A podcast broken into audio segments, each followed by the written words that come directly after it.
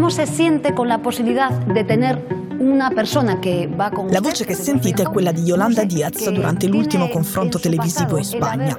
C'era lei con i capelli biondi ondulati, i jeans e sopra una giacca a doppio petto bianca, messa al centro tra Pedro Sanchez in abito e cravatta e Santiago Abascal, il leader del partito di ultradestra Vox, un alleato e amico di Giorgia Meloni che aveva ospitato a una sua manifestazione questa scena che ci ricordiamo tutti. Io sono Giorgia! Soy una mujer! Soy una madre, soy italiana, soy cristiana, no me lo pueden quitar. Domenica in Spagna si vota, il premier socialista Sanchez aveva convocato le elezioni dopo che alle ultime amministrative la destra ha vinto in modo netto, Sanchez ne ha preso atto dimentendosi e ha deciso di richiamare gli spagnoli al voto. Estos dos hombres son sus diputados de Vox en Valencia. Ve cómo se ríen. In questo momento del confronto TV, Yolanda Diaz sta incalzando il leader di Vox sul tema della violenza di genere. Guarda negli occhi a Bascal e gli sventola davanti una fotografia. Gli ricorda il momento in cui due deputati del suo partito Vox ridevano durante un minuto di silenzio in Parlamento per un femminicidio.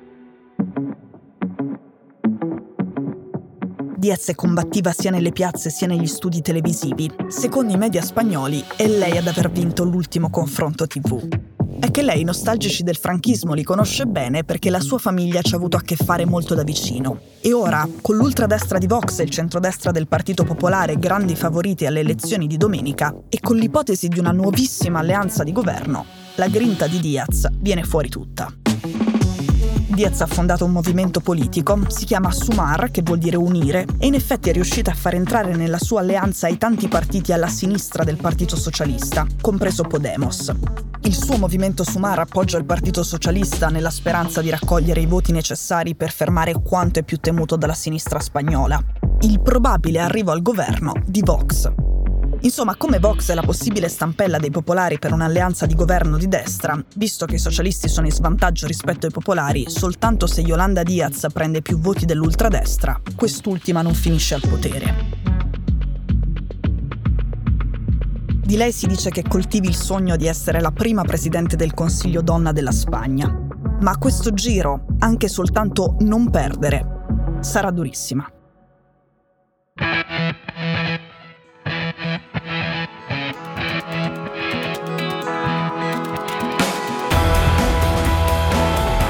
Sono Cecilia Sala e questo è Stories.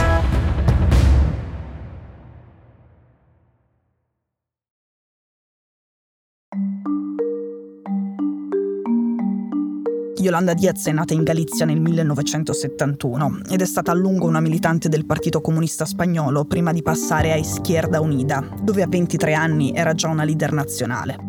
Nel 2003 è diventata consigliera comunale a Ferrol, che è il posto dove è nato il dittatore Francisco Franco che ha dominato la Spagna dal 1939 fino alla sua morte nel 1975. Il padre di Yolanda, Suso Diaz, è stato un dirigente del sindacato comunista Commissione Sobreras, mentre lo zio era uno dei leader del blocco nazionalista galiziano, una formazione indipendentista di sinistra. Entrambi parteciparono ai movimenti clandestini contro Franco, che proprio in Galizia era stato feroce con i lavoratori.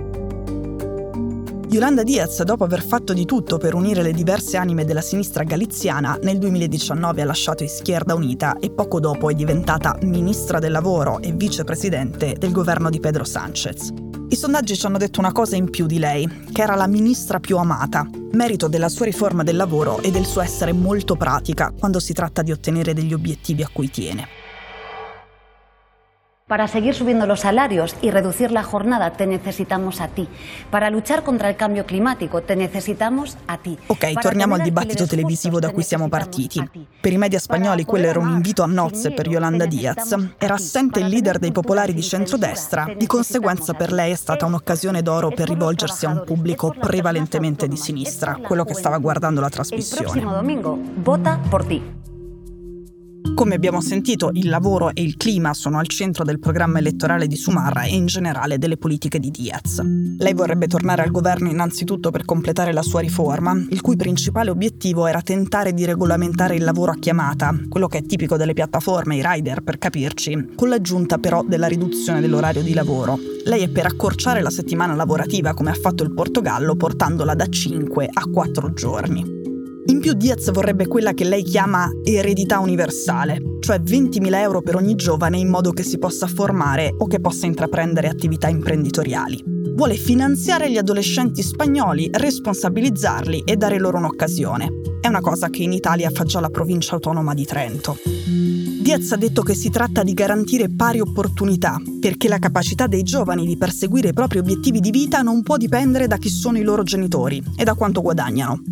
Insomma, lei è a sinistra del Partito Socialista, ma questa sua insistenza su un tema che interessa tutti come quello del lavoro e la sua storia, la sua notorietà mediatica hanno portato il dibattito preelettorale dove voleva lei e dove lei ha le risposte migliori. Proprio su questo punto Diaz ha anche polemizzato con Giorgia Meloni, che di Vox è molto amica e che ha partecipato da remoto all'ultimo comizio preelettorale di Abascal.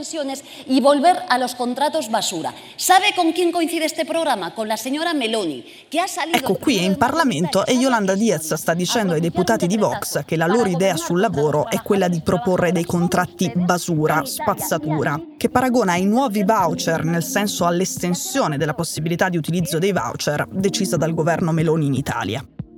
I voucher sono un metodo che non può piacere a Yolanda Diaz, che da ministra del lavoro ha fatto della lotta alla precarietà la sua bandiera.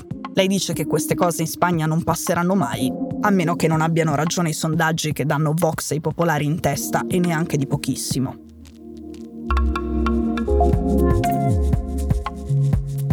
In attesa di domenica, Yolanda Diaz proverà a concentrarsi, stirando Dice che stirare le piace, che lo fa sempre, che lo fa per sé e per la sua famiglia.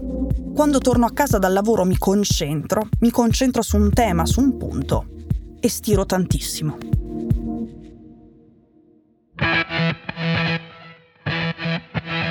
Stories è un podcast di Cora News prodotto da Cora Media. È scritto da Cecilia Sala. La cura editoriale è di Francesca Milano. In redazione Simone Pieranni. La sigla e la supervisione del suono e della musica sono di Luca Micheli. La post-produzione e il montaggio sono di Daniele Marinello. La producer è Monica De Benedictis. Le fonti dei contributi audio sono indicate nella sinossi.